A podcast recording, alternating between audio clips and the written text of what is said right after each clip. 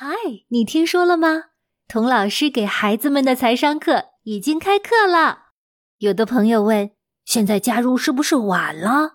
不晚不晚，现在加入可以无限回听课程，还可以参加八月二十二号晚八点的直播课。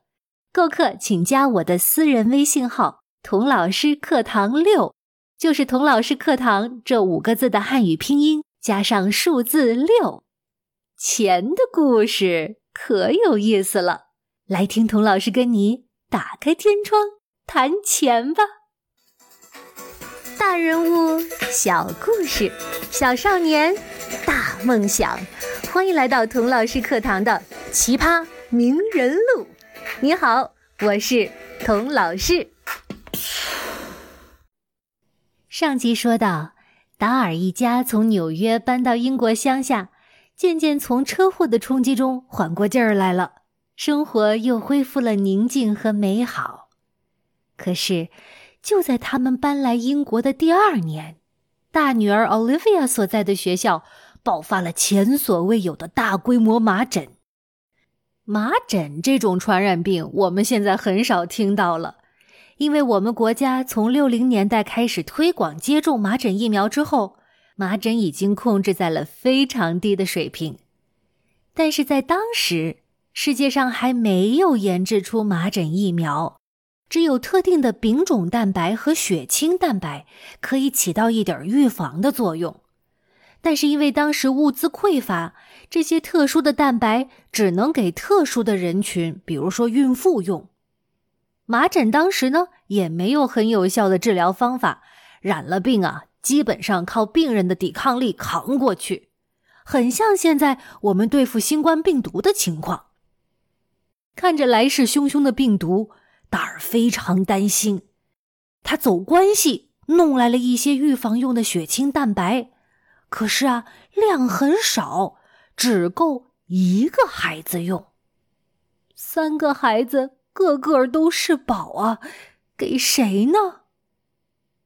最后，达尔和尼尔选择给了小儿子 Theo，因为他刚刚从车祸里捡回一条小命，从脑积水中恢复过来。然而，就是这个在当时最有道理、最正确的决定，让达尔后悔了一辈子。因为不久之后，他的大女儿 Olivia 就染上了麻疹，麻疹诱发了脑炎，他的病情急转直下，最后。Olivia 没能战胜病魔，很快就离开了人世。那年，他才七岁。而麻疹疫苗在他离世的第二年就研制出来了。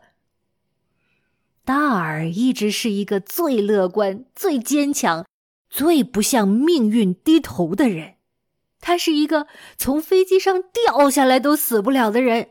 是一个世界大战都打不垮的人，是一个在美国总统和英国首相之间传递情报的人，是一个为了救儿子发明出最尖端的医疗器材的人。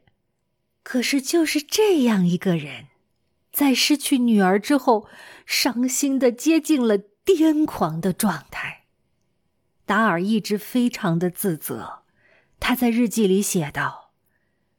如果我没有执意把家搬到英国，没有把唯一的蛋白给了小儿子，结果会不会不一样呢？哦，我心爱的 Olivia，是我害了你呀！很长一段时间，达尔一个字也写不出来，每天就沉迷于从世界各地。搜集各种珍稀的植物，种在 Olivia 的墓旁，一共种了有几百种啊。后来，还是那股子不服输、不向命运低头的劲儿救了达尔。他从零开始研究麻疹，试图找出可以治疗麻疹的方法。他还在拼命的寻找麻疹和其他疫苗的关系，希望他的研究能够帮助其他的孩子走出病痛和死亡的苦海。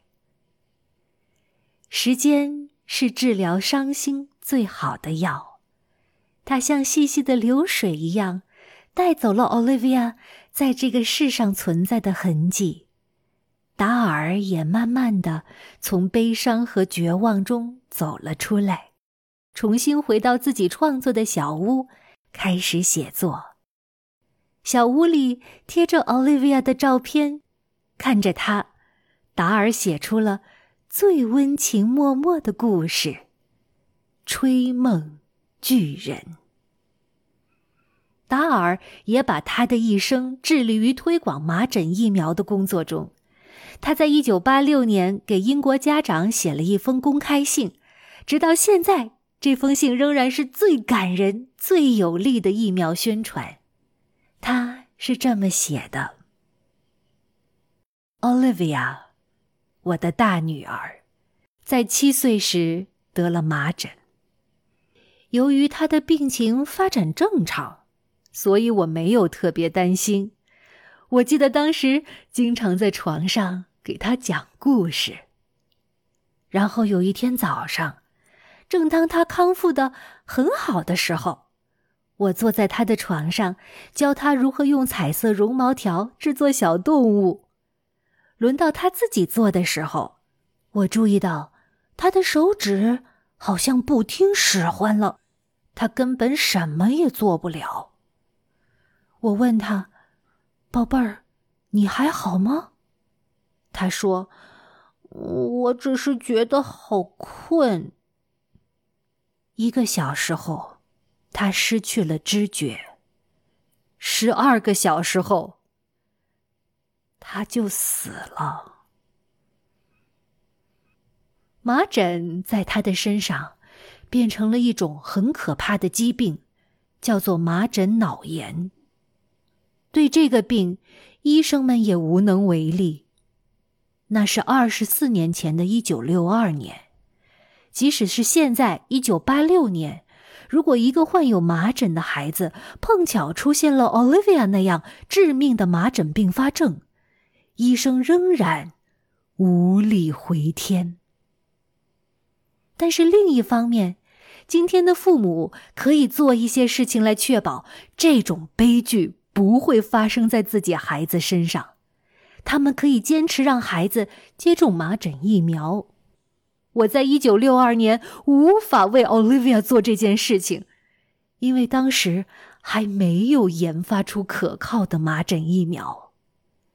可是今天，每个家庭都可以得到安全可靠的疫苗。你要做的就是请医生为你接种。